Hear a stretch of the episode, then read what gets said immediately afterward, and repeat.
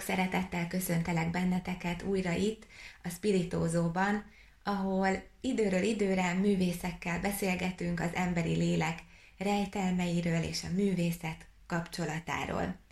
Azt hiszem, hogy a mai vendégemmel különösen is rá tudunk hangolódni a témára. Ő nem más, mint a női Pilinszkinek is nevezett Jankú Laura, ő moldvai születésű, József Attila díjas magyar költő, író, néprajzkutató, napjaink irodalmának egyik legeredetibb alkotója. Munkásságában központi helyet foglal el az Istenhit, eddig 11 szépirodalmi kötete jelent meg, ebből 7 verses kötet. Legújabb verses kötetének címe András érkezése. A mai spiritózóban vele beszélgetek. Egyáltalán nem szeretnék túl sokat beszélni a koronavírus járványról és az egész Covid helyzetről, de nagyon adja magát a kérdés, mert úgy tudom, hogy te átestél a betegségen, és a verseidnek az egyik fő témája az éppen a félelem, a halálfélelem, és nagyon érdekelne, hogy miként gondolkodsz most így erről az egész Covid helyzetről? Mert hogy ez a Covid egy ilyen láthatatlan ellenség, úgymond, ez a nehéz benne nagyon, hogy láthatatlanul vesz minket körül nem tudjuk, hogy mikor ér utol minket, Igen. stb. stb. Hogy te hogy, hogy voltál ezzel, és hogy vagy ezzel? Hát én magát a jelenséget, meg ezt az egész, most tudom, a pandémia szerintem egy ideológia.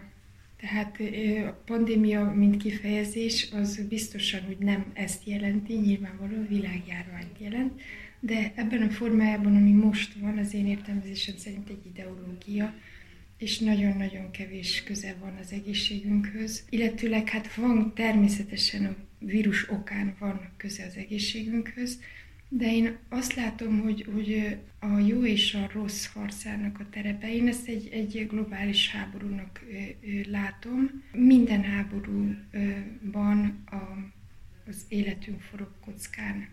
Először nagyon sötéten láttam mindent, és tulajdonképpen most is elítélem, megmondom nagyon őszintén, elítélem mindazt, ami van, és a rossz művének tartom. Viszont pont azért, mert, mert a világ és a lét, tehát a teremtés és a létezés az annyira felülmúl minden rosszat, annyira csodálatosabb minden rossznál, hogy nem lehet hogy, nem, hogy, hogy, hogy belesüppedjünk ebbe a rosszba, és, ne, és, és akkor ennek következtében ne beszéljünk a jóról, ami felülmúlja ezt.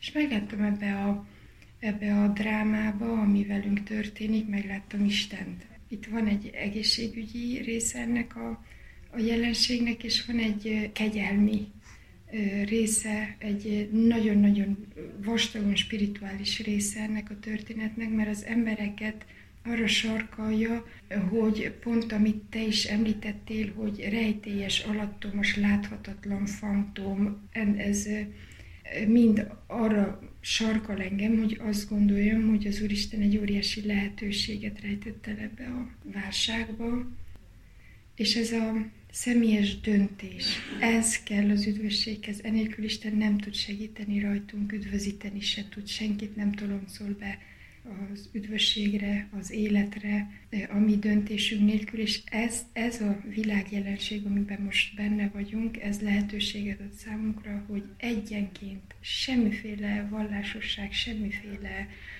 kulturális, meg semmi, egy hatalmas és egy nagyon egyszerű, radikális döntés, hogy elfogadom azt, hogy ő, Isten megváltott engem, és Isten szeret engem, és semmi más nem számít. Minden egyéb, minden egyéb jelentéktelen ehhez a, ehhez a csodához, és ehhez az értelme, egyetlen értelemhez, vagy értelmességhez képest. Így, így ezzel a tudattal, vagy ezzel a, a megváltás tudattal, ezzel könnyű elviselni, és könnyű eltávolodni magától a bajtól, és nem azt mondom, hogy urrá lenni, mert, mert nem vagyunk urrá a, a, a baj fölé, nem tudunk kerekedni, de semmi esetre sem játszhatja bolondját velünk, ha tudunk arról, hogy, hogy hol vagyunk Isten tervébe és Isten művébe, hol, hol a mi helyünk. Amit nagyon szeretek mondogatni, különösen az elmúlt másfél évben, az az, az amit Jézus mondott a tanítványainak, az örökké valóságból szól hozzánk Jézus Krisztus, és azt mondja, ne féljetek, én legyőztem a világot. Ez az egyetlen mondat, amiben bele tudok kapaszkodni ebbe a jelenlegi helyzetbe. És nem félünk, nem félünk attól, ami vár ránk. Ezt, ezt mindenkinek meg kell üzenni, kifele is, és befele is. És így esélyünk van arra, hogy a Jóisten végbe vigye azt, azt a tervét, amiért minket teremtésre hívott, vagy létre hívott. Ha, ha ilyen bizalommal fordulunk hozzá, ez a legnehezebb és a legkönnyebb, ugye mondja Piriszki, a legnehezebb és a legkönnyebb.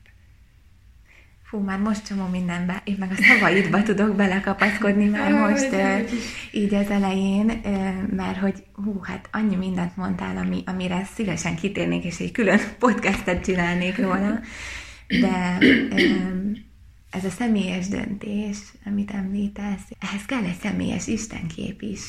És úgy tudom, hogy te is megküzdöttél ezzel. Tehát említetted korábbi interjúkban, hogy azért neked van tapasztalatod arról is, hogy milyen úgymond istentelenül, vagy Isten nélkül élni, hogy, hogy hogyan találtál rá a te Istenedre, aki hozzád szól.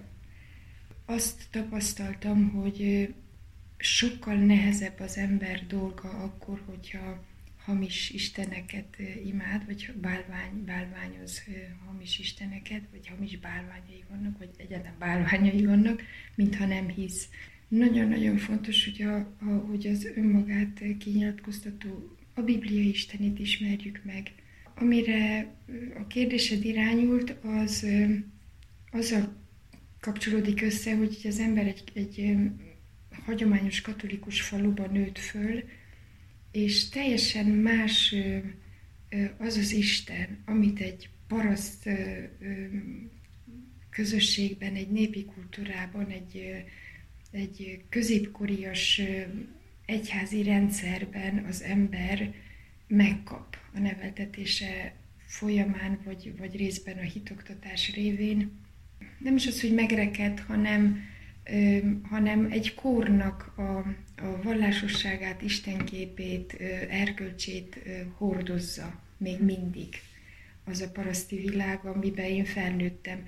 Ennek a paraszti világnak, meg ennek a népi vallásosságnak az istenképét nem az emberek találták ki, az egyház közvetítette feléjük, és ilyen formán rögzült bennük.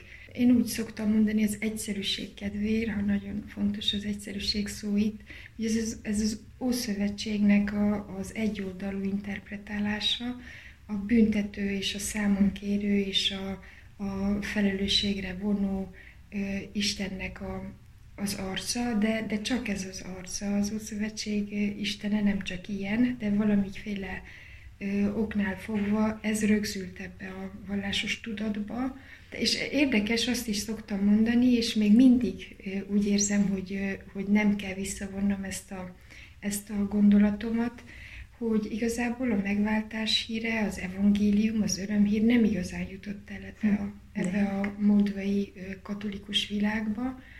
Hát az emberi személyiséget mindenképp a szorongásra hmm.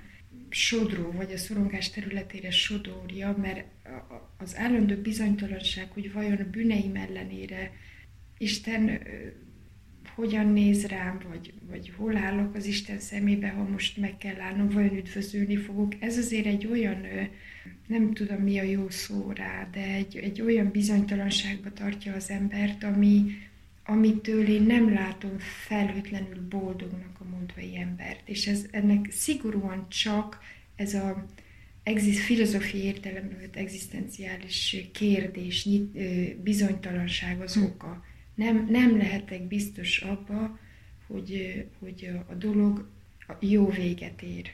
Nem, nem azért, mert valaki az élet végén kimondja az ítéletet, hogy oké, okay, öreg, jó, jó véget ért az életet, hanem mert, mert, és ez a legfontosabb az egészben, a perspektíva, a múltvai ember perspektívája nem ér véget a halálnál Viszont a, ami a halál után következik, az, az bármennyire, tehát az egyedül ezen a világon és ebben a történelemben egyedül Jézus Krisztusnak adatott meg, hogy, hogy ezeket a dimenziókat egyidejűleg lássa, vagy átléphesse.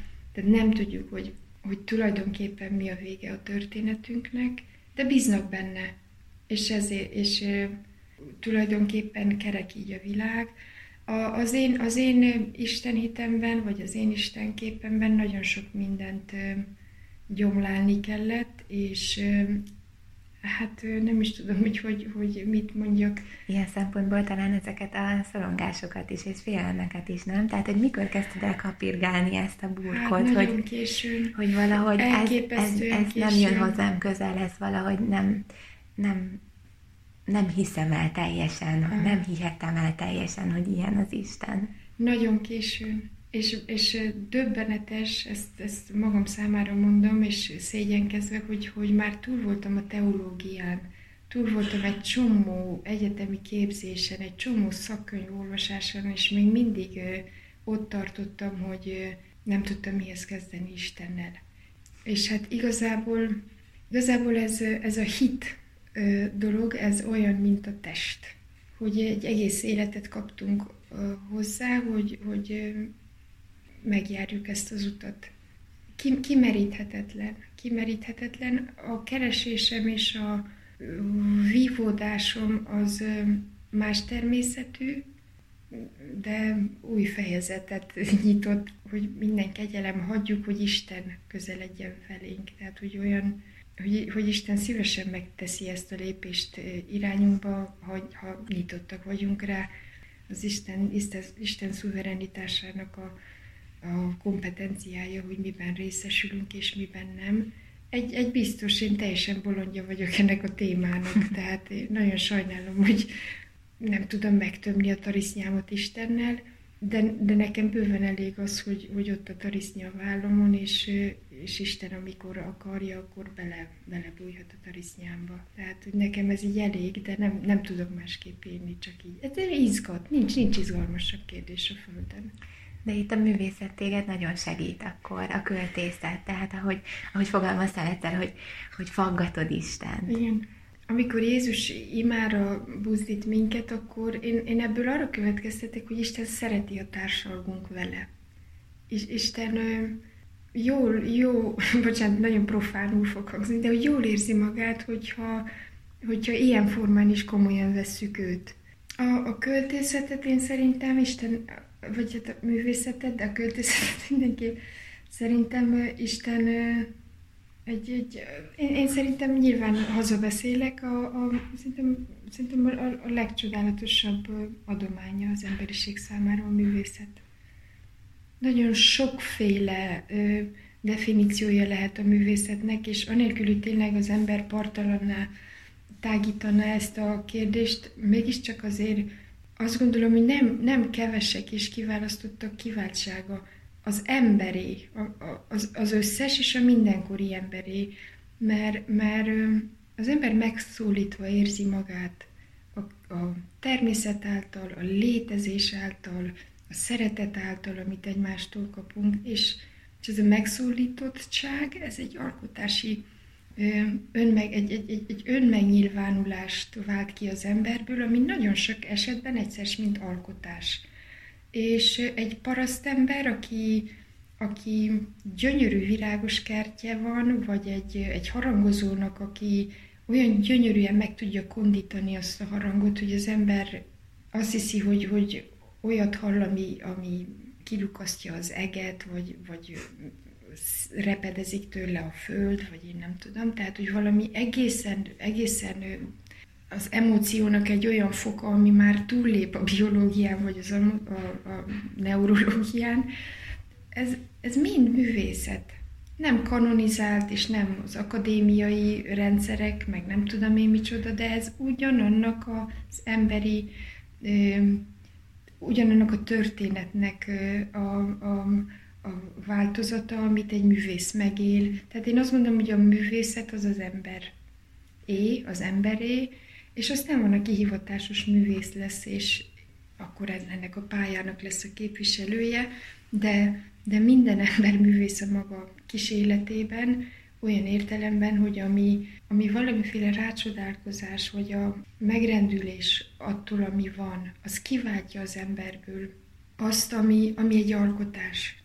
A Kányadi Sándor bácsi szokta azt mondani, hogy, hogy a versfordítás az egy harmadik vers, vagy bocsánat, egy második vers, mert hogy egy nyelvből egy másik nyelvbe tökéletesen és teljességgel nem lehet átfordítani, vagy lefordítani egy verset, vagy ugyanazt a verset, az egy, az egy új alkotás. Kicsit így vagyok én a, a költészet és az Isten terén is, hogy igazából nyilvánvalóan az, hogy, hogy az ember párbeszédet szeret folytatni a Jóistennel, abból a párbeszédből nem lesz költészet, hanem, hanem ennek a, az együttlétnek valamiféle illusztrálása a vers. Tehát, hogy nem nyilván az a kinyilatkoztatás, amikor, amikor a szent szerző Isten szavait tolmácsolja, de hát ugye ennek a korszaknak vége van. És én, én is azt gondolom, hogy, hogy a teremtés nem fejeződött be, de a kinyilatkoztatás megadta, amire szükségünk van. A, a teremtés az, az, az a, a létezésünk, folyamatos létezés a teremtés. Nagyon gyönyörű, amit mondasz, és nagyon kapcsolódik most ehhez az idézethez, amit én kigyűjtöttem a Gerlicéből egyébként, és szerettem volna felolvasni, mert de hát ez, ez, ez egészen hihetetlen, hogy most ennyire, ennyire összeillik ez a két gondolat. Ott azt írod, hogy szép az, ami eredeti és utánozhatatlan, mindenkor és mindenhol szép. Az erdő és a fa, az üldözött folyó és a hűségre kárhoztatott szikla, a zsákmányra váró vadász, a toporzékoló kisgyermek, az érintés és a szívdobbanás pillanatfelvétele, szép a csillag, és szép a híd fogalma, szép, ahogyan kopog a bádok felületen az esőcsepp, és szép, ahogyan nem szép a halál. Szép, ahogyan a bűnben leledző a jóra vágyik, és szép a rettenet, szép az áhítat, a sose lesz békére. Szép, mert ha nem szép, elvitte a fene, ki maga is szép, tehetetlenségében szép. Ahogyan lopval szeret, ahogyan gyilkolval szeret, ahogyan küzd, hogy Isten legyen. Erről beszél a költészet. Gyönyörű. És ez talán ez a párbeszéd jelenik meg ebben is, amit az előbb is említettél, és nekem olyan, mintha ez a pársor így bepillantást engedne akár az alkotói folyamatodban is, ahogyan szemlélődsz. Igen, mindenképp egy folyamat az alkotás. Van egy előzménye, egy lelki, lelki ráhangolódás, de ez nem egy pillanat, ez napok, hetek. Hm. Tehát egy állandó készenlét több, több dimenziós lét, ha szabad ilyen nagy szavakat, hogy az ember egyszerre több dimenzióban, vagy több dimenzió által van elragadtatva olyan értelemben, hogy tehát nem, nem valamiféle természetfeletti fogalom ez, vagy nem ilyen értelemben használom, hanem egyszerűen a gondolatiságot azt vonják ezek a dimenziók. És igen, egy versen belül az ember meg tudja élni az örömöt és a fájdalmat, és meg tudja élni azt, hogy ez a kettő annyira elválaszthatatlan egymástól, úgy, ahogy az élet és a halál is elválaszthatatlan egymástól, és megéli azt minden egyes versben, hogy az ember drámai lény. És nem lehet erre nem, nem rácsodálkozni, és hogy ez nem bűn. hogy, hogy drámai lények vagyunk, és ez nem azt jelenti, hogy elrontottunk valamit. Ez azt jelenti, hogy minden lehetőségünk adott ahhoz, hogy a Jóisten betöltsön minket. Ez, ez, ez nem lehet elhallgatni. Ezt nem lehet elhallgatni, tehát erről beszélni kell. Erről beszélni kell, mert, mert, mert hogyha csak a materiális részével és a tényekkel foglalkozunk, akkor elmegyünk az élet és a valóság mellett. És a valóság több a tényeknél tények mögött van a valóság, és ezek... Van egy csodálatos szerző, azt hiszem úgy hívják, hogy Stanislav Fumet, és egy csodálatos tanulmánya, ezt nagy-nagy szeretettel ajánlom mindenkinek. A Vigilia 1936-os vagy 8-as számában jelent meg, és az a címe, hogy Szenvedés értelme. És ott, hát tulajdonképpen ezt a, ezt a tanulmányt meg kellene kívülről tanulni mindnyájunknak, és olyan gyönyörűen mondja, hogy a, a halál egy olyan ez, ez, ez helyettesíthető, ez a, ez a halál szócska, ez egy modell, ami, ami tényleg egy, egy gyönyörű, gyönyörű gondolat, amivel érdemes volna megtermékenyíteni a gondolkodásunkat és az életünket. Hogy azt mondja, hogy a halál egy, egy olyan kapu, amihez a fájdalom a kulcs. Tehát, hogyha a fájdalmat úgy éljük meg, amint az a hasznunkra válhat, akkor a dolog nyertesei vagyunk. Amitől a legjobban félünk, abban van a legnagyobb lehetőségünk, a, a szenvedés, a fájdalom. Ebben vannak a lehetőségeink. Tehát, hogyha ezektől meg akarunk válni, akkor egy vegetatív, materiális szintben élünk, és az pontosan annyira rossz lesz, mint amiből most ki akarnánk menekülni, ami, ami viszont tele van lehetőséggel. A másik pedig, ami nagyon érdemes forgatni magunkba az, hogy a, hogy a keresztény embernek a, az ideje az nem múlt, jelen, jövő, hanem múlt, jelen, örökké valóság. És a holnaptól nem kell félnünk, mert, mert nekünk nem holnapunk van, hanem örökké valóságunk. Ez az az erő, ami akkor megfogalmazódott benned az utad legelején, amikor eh, olvastam arról, hogy eh, mesélted, amikor az irodalom tanárodnak adtad így titokban oda azt a csomagot, ahol az első verseid voltak, de hogy nagyon féltél Igen. azért az ő véleményétől, meg hát hogy gondolom egyáltalán, hogy mit szól ehhez az ötlethez, de hogy mégis a félelemtől akkor volt valami nagyobb erő benned. Talán ez lehetett Igen. az örökké valóság felé Igen. Tartás, és, és az, hogy erről beszélnem kell.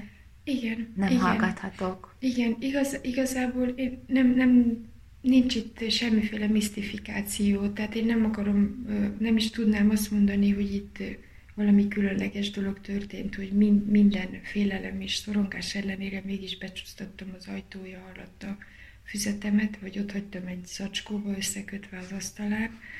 Tehát, hogy itt, itt semmiféle misztikus nincs, itt egyszerűen, egyszerűen az, ember, az embert meghaladják ezek a dolgok. Meghaladják ezek a dolgok. Én elmondhatatlanul sokszor tapasztaltam azt, hogy Isten titokba veszettül munkálkodik a világban. Tehát itt mindenki gondolhat akármit, hogy ez a világ ura, meg az a világ ura, meg ennyi ember irányítja a világ. Hát igen, ideig, óráig lehet, de mögöttük az Atya Úristen van, aki elképesztően kézbe tartja a világunkat. És megint idézem, amit Jézus Krisztus mondott, hogy ne féljetek, legyőztem a világot. Tehát, hogy a jövőből beszél, most tobzódhat a rossz, és iszonyatosan nehéz dolgunk van. Minden okunk megvan arra, hogy féljünk, de, de éppen ez a csodálatos, hogy a tragédiánk a lehetőségünk. Tehát, hogy azáltal, hogy félünk, pont, pont azáltal adjuk át magunkat Istennek. Ugye a leggyöngébb pontunk esetén van a legnagyobb szükségünk arra, hogy tehát ha, ha megtalálják a gyönge pontunkat, akkor, akkor van reménye a gyógyulásra. Isten egyáltalán nem alszik. Isten nagyon jól tudja, hogy mi történik a világgal, az egyes emberrel.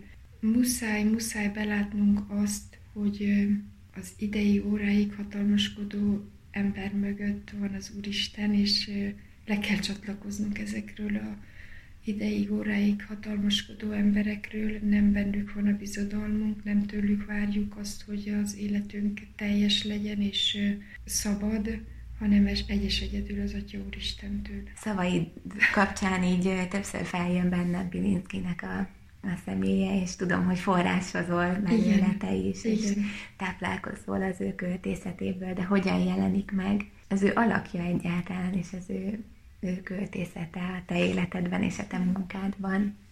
Nagyon, nagyon korán rátaláltam, illetve hát viszonylag korán. Biztos, hogy nem véletlen, nyilván a vallásosság és a, a kereszténység meg a hit egy, egy közös pont volt, vagy elem volt, ami miatt eleve hozzányúltam, ami miatt tényleg nagyon sokáig a hatása alatt voltam, az, az, az tetszett benne nagyon, hogy evangéliumi volt a költészete, és az egész Pilinszki életmű nagyon evangéliumi.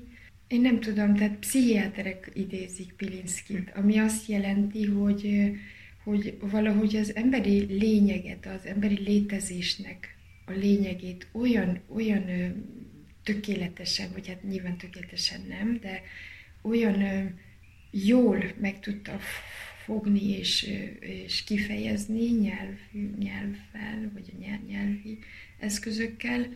Hogy egyszerűen Pilinszki szerintem Szerintem óriási nagy felfedezéseket tett, tehát le kellene védeni a szellemi, szellemi hivatalba, vagy mi az a jogvédő hivatalnál az ő szellemi termékeit, mert abszolút dolgokat fedezett föl. Nagyon sok ilyen dolgot lehetne mondani, a paradoxonait. Például az, hogy sokat emlegettem a létet. Ez, ez is nála nála nagyon érdekes, hogy nem életről, meg személyről, meg méltóságról beszél, hanem létről.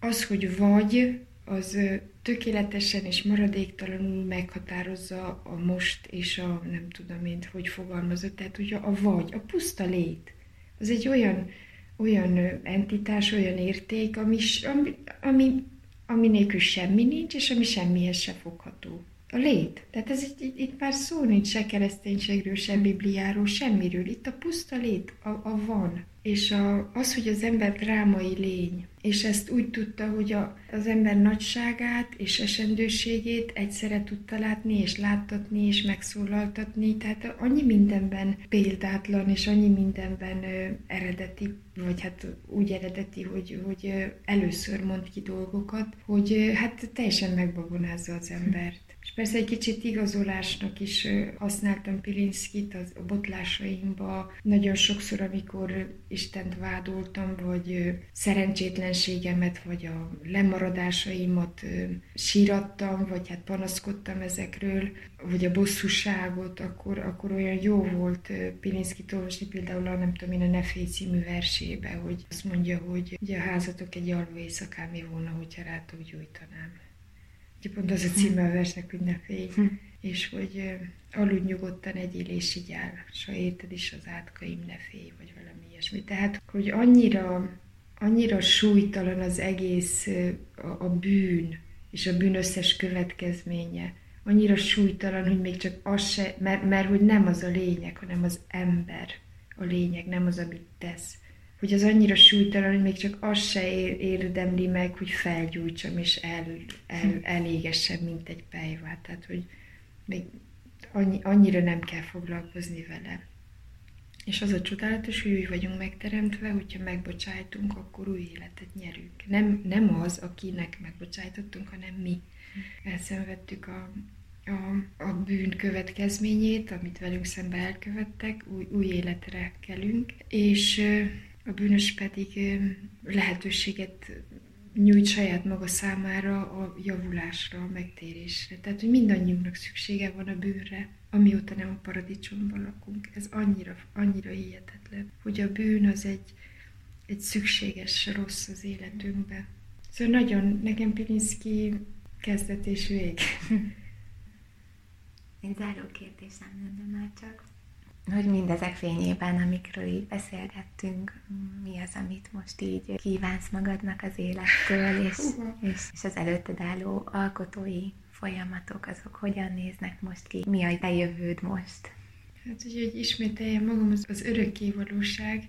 Nekem nagyon nehéz tervezni. Nagyon nehéz tervezni, mert, mert ilyen alkot vagyok.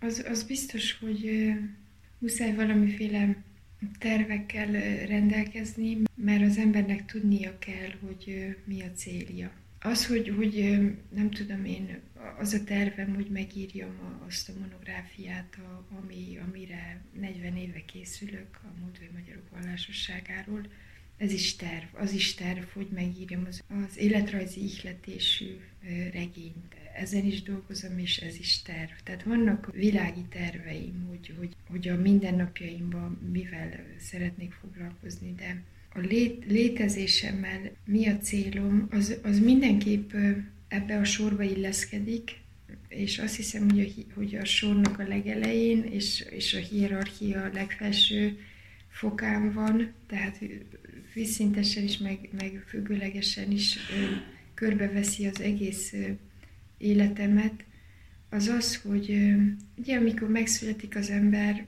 beledobatik a létbe, akkor mindenféle kábellel rácsatlakozzák, rácsatlakoztatják a, a világra, hogy, hogy, hogy felvegye a világ tempóját a társadalomba, az intézményekbe, családalapítás, stb. Ezek, ezek mind, mind ide kötik, ide látszolják az embert ebbe a világba.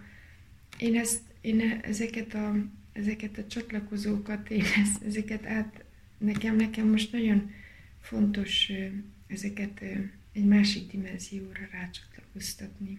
Felszívtam magam világgal, és elteltem.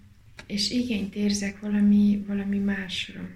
Tehát, hogy úgy, úgy érzem, hogy, hogy, hogy amikor neki megyek a holnapnak, akkor a rutin, meg a mindennapi, meg a hétköznapi dolgok mellett van egy ilyen feladatom lecsatlakozni, és rácsatlakozni valami másra, fokozatosan.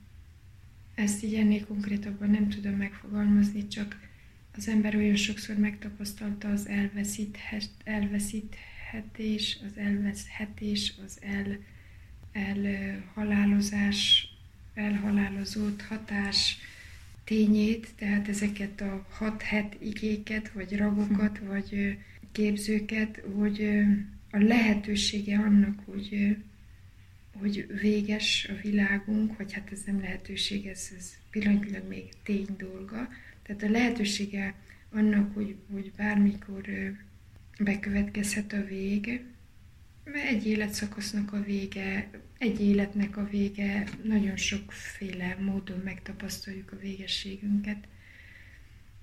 Az, az engem arra sarkalt, hogy ezt a, ezt a kérdést magát komolyan kell venni, hogy tudatosítsam magamba azt, hogy, hogy ez a ez egy természetes dolog, és, és lehet úgy is, hogy semmilyen féle reflexiót nem gyakorol az ember erre a jelenségre, hogy, kivonulódunk a világból. Lehet úgy is, hogy az ember táncol ezzel a kérdéssel, és keringőzik, hogy hát igen, táncolunk kifele, és közösen, és szerves rész. Tehát, hogy én, én szeretek reflektálni a, a létezés folyamatára és, és ez úgy látszik, hogy most vagy, vagy az elmúlt másfél év, vagy a, vagy a 40, 40-esekre jellemző, nem tudom én, pszichés óra, azt is el tudom képzelni, hogy egyszerűen az ember 40 évesen újra, újra gondolja az életét. Nem tudom, hogy mi a kiváltó oka, de az biztos, hogy, hogy nálam ez egy, egy jelenlévő feladat, vagy nem tudom micsoda hogy erre a kérdésre reflektál, vagy erre, a, erre az, az emberi léttel járó valamire reflektálok. Tehát, hogy vannak konkrét terveim, feladataim, munkáim, vállalásaim, de ezeket nem, nem tudom csak, abba, a, csak, csak azzal a szemüveggel és lelkülettel, hogy, hogy valamiféle leválás is zajlik közbe bennem. Nagyon köszönöm. Ó, én köszönöm. Nagyon hálás vagyok Laurának, amiért beengedett minket a lelkébe, az ő költői világába. Remélem, hogy nektek is tetszett a beszélgetés. Ha igen, osszátok meg barátaitokkal, és várlak titeket legközelebb is az Arszakra Fesztivál podcast csatornáján, itt a Spiritózóban. Sziasztok! Kale, kale, kale.